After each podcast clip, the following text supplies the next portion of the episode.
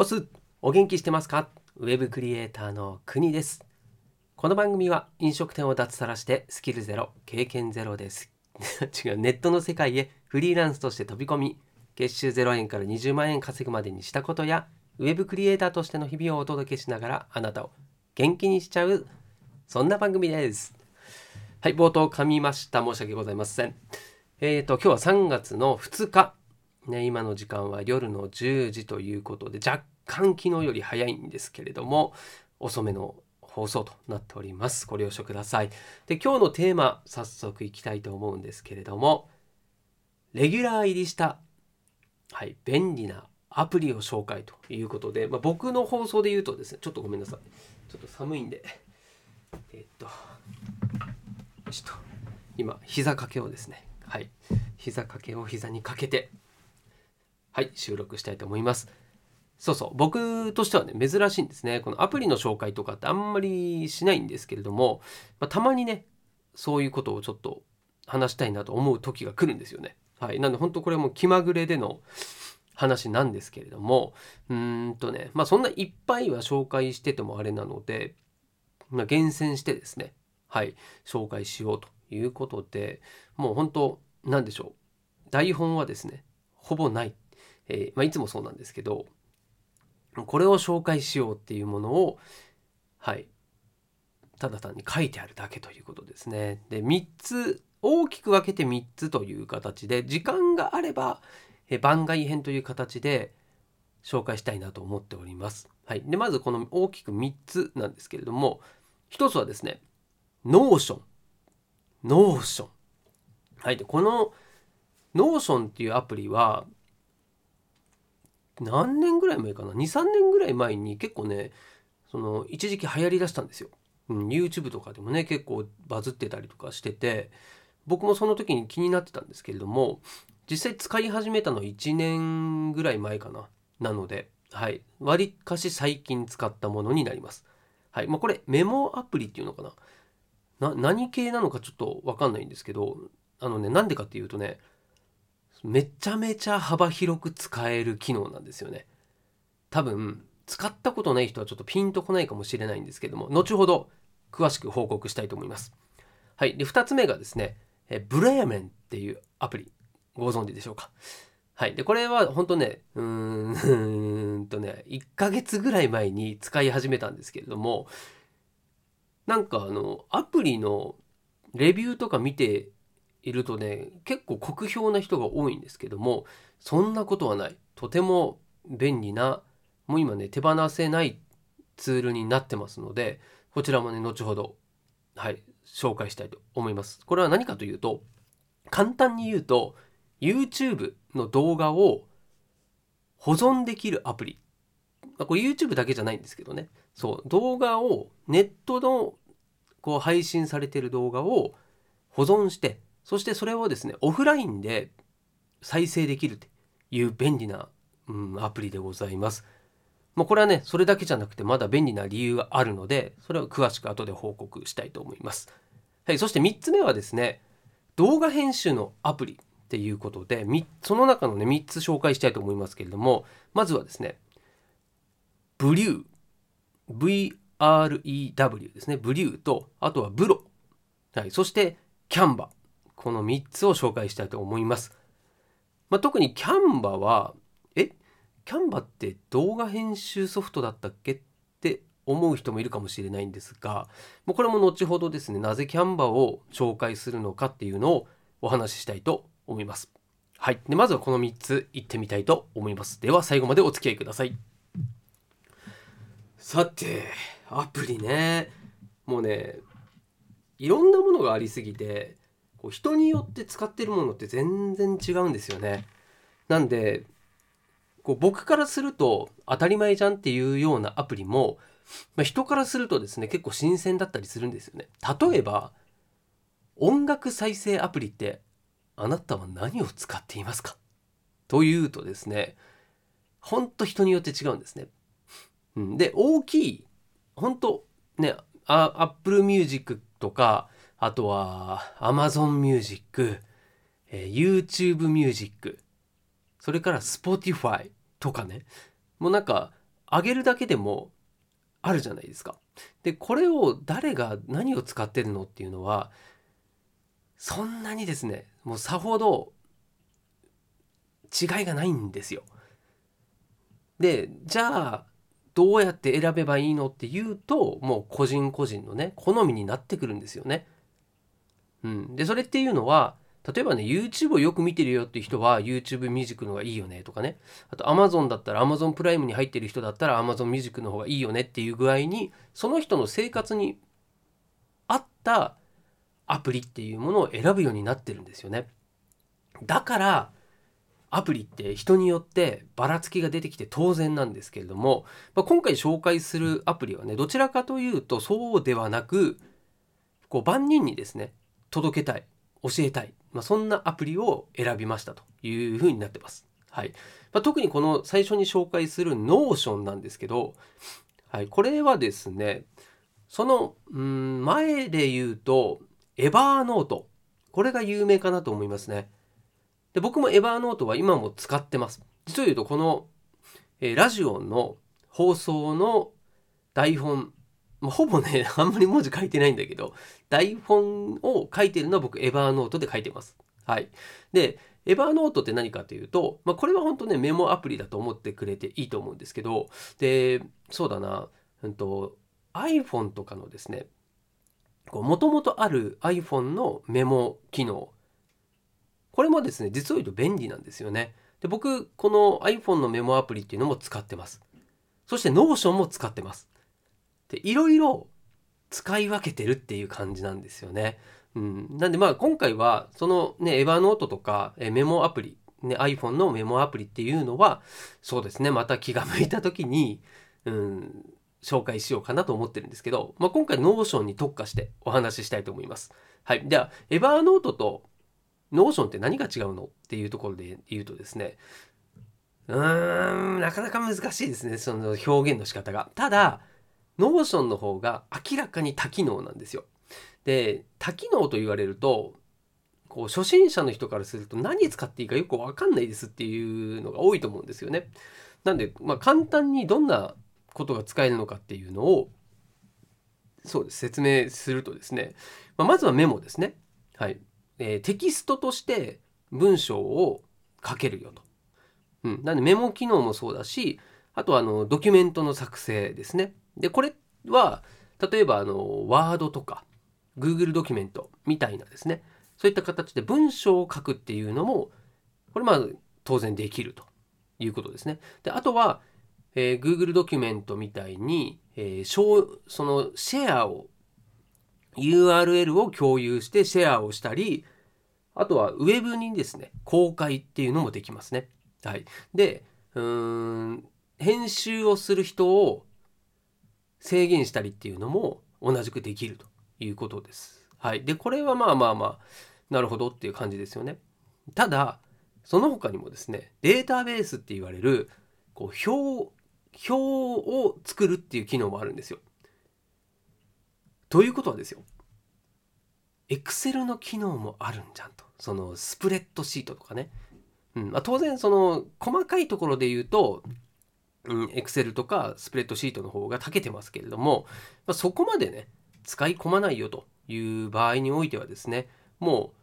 う Notion の中で Word とか Excel とかそしてこれね ToDo リストもできるんですよそしてスケジュール管理もできるし、ガントチャートっていう機能もある。そして、テンプレートもですね、ネット上にあるんですよ。まあ、これはちょっと後で説明しますね。で、いろんな機能があるのが一つにまとまっちゃってるっていうのがこの Notion で、もうね、あの、ウェブページも作成できちゃうんですよね。そうなんです。だからこれさ、あの、もうね、例えばですけどワードプレスっていうですねこうウェブページを作れるその本当一番有名なね世界で一番シェアが多いまあそういった何て言うんだこれは。えっ、ー、とど忘れしたな。まあいいや。そのウェブページを作れるものがありますよと。いうことでね。でそのウェブページを作るにはそういうなんかこうね月額いくらって払ってでやらなきゃいけないものがですよ。もうこの Notion を使えばもう簡易的ではあるにしても自分専用のウェブページができちゃうんですよ。でどういうことかというとページの中にページが作れるんですね。つまり枝分かれしていくっていうことができるんです。で1ページ最初作ったのがこれが大きな、まあ、表紙みたいな感じになったとしたらえそこに目次を作ってそしてその目次をクリックするとえ次のページに飛んでっていうふうにですね自分でどんどんどんどん枝分かれさせていくことができるというものになります。なんで入り口は一つの大きいカテゴリーになっているものが少しずつこう小さいカテゴリーに分かれていってまとまりができているっていうような感じですね。うん、でこれっていうのはですね本当いろんな場面で役に立つ機能になっていてこれはねエバーノートじゃできないんですよ。ね。あとはうん例えばこうメモアプリでも枝分かれをさせることができるものっていうのはいくつかあるんですね有名なアプリでも。でそれもですねこのここまでの Notion のこう多機能性っていうのはないのでもう一つで完結したいっていう人はこの Notion っていうのはとてもおすすめでございます。はい、で僕の使い方としては全部使ってるって言いましたよね。iPhone のノートメモあとは Evernote で Notion と。で使い分けとしてはこの Notion はですねクライアントワークを使う時に使用するよっていうふうに今は使い分けてやってます。はい、なんで本当最近の、え仕事用というくくりでですねやってますね。でクライアントさんごとに最初の大カテゴリーのページを作ってでそこにですね、はい、自分が調べたこととかあとは実際の仕事で、えー、使う情報とかね、うん、で、えー、そのクライアントさんに渡す資料とか、まあ、そういうのをこう小分けしてですね、はい、管理するようにしてるというものです。はい、で先ほどちらっと言ったですね、えー、文書の、えー、テンプレートがこれ自分でも作れたり誰かが作ったテンプレートを、えー、自分がねこうネット上に今もうアップしてくれてる人がいっぱいいるのでで日本語対応もしてますと。でそれを、え自分でねコピーして使うっていうのもできちゃうっていう機能なんですね。もうほんとね最初使う時は何していいのって思うかもしれないんですけれども使っているとなるほどとこりゃ便利だわって思うそんなアプリでございます。でこれ今アプリって言いましたけれどもウェブ版もありましてでウェブ版の方だと、まあ、ノートパソコンでも使えるしパソコンで使えるしタブレットでも使えるよということになっていてまあどっちもあった方がいいかなって感じですね。はい、で僕が何でこのタイミングでねこの Notion をお勧めしたのかというとですね実を言うと今までこれ一つだけ欠点がありまして日本語対応してなかったんですよ。ところが昨年の年末あたりからかな順次ですね日本語対応をしてきたということで最近ね僕の Notion も気がついたらですね日本語に変えられるようになってたっていうのを最近知ったんですよね。もうそれで急遽ようやったと思って、えー、日本語対応にしてます。はい。まあ、もうね、英語の方で大体慣れちゃったので、そんなに違和感ないというか、恩恵ないんですけども、うん、やっぱりね、初めて使う人からすると、最初はね、日本語の方がいいなと、はい、いうふうに思うので、まあ、これからはね、ノーションすごい使いやすくなるんじゃないかなと思いまして、はい、紹介してみました。はい。じゃあ次、ブレーメンですね。はい。で、ブレーメン何なのっていうと、まあ、ちょっとだいぶ時間経っちゃったんで、ささっと言いますけども、動画、例えばですけど、うんとね、僕のね、妻のことで話すると、YouTube を、YouTube のですね、えー、音楽、ミュージック、あれを、えー、通常ですね、こう音楽プレイヤーとして使ってるんですね。ただ、えー、それって、まあ確かにその、有料版じゃない形でお金はかかんないようにしてっていうこう試行錯誤の上のやり方だと思うんですけど、まあ広告が邪魔だったり、あとは、えネットがつながっていないと、ね、止まら、止まっちゃったりとか、で、あとはね、通信料が発生するじゃないですか。でそうなってくるとですね、いろいろ都合が悪いと。はい。いうところでこのブレーメンを使うとですね使い方はめちゃめちゃ簡単で YouTube の共有のところからですねでリンクをコピーしますとそしてブレーメンのアプリを開いて URL を貼り付ける場所があるのでそこを貼り付けるともう YouTube の動画が勝手にそこに保存されるようになってますと。はい、で保存をすると自分のですね好きな作ったフォルダーにこうどんどん保管できるようになるんですね。はいまあ、若干これでですね保管する時に、え広告が流れてその広告をちょっとね、え見なきゃいけないと。まあ別に見て見なくてもいいんですけどだいたい30秒から15秒ぐらいですねこう待たなきゃいけない時間があると。まあ、そこだけがまあネックといえばネックなんですけれども、まあ、それをですね全然もうそのぐらいならいいよという人はですねもう自分が見たい動画をこうガンガンですね保存をしておいてそしてそれをですね実際見たい時にもしくは音楽だったら音楽まあ本当プレイリストですよねプレイリストとして作ってそれをオフラインで自由に聞くことができるとこれすごくないですか？その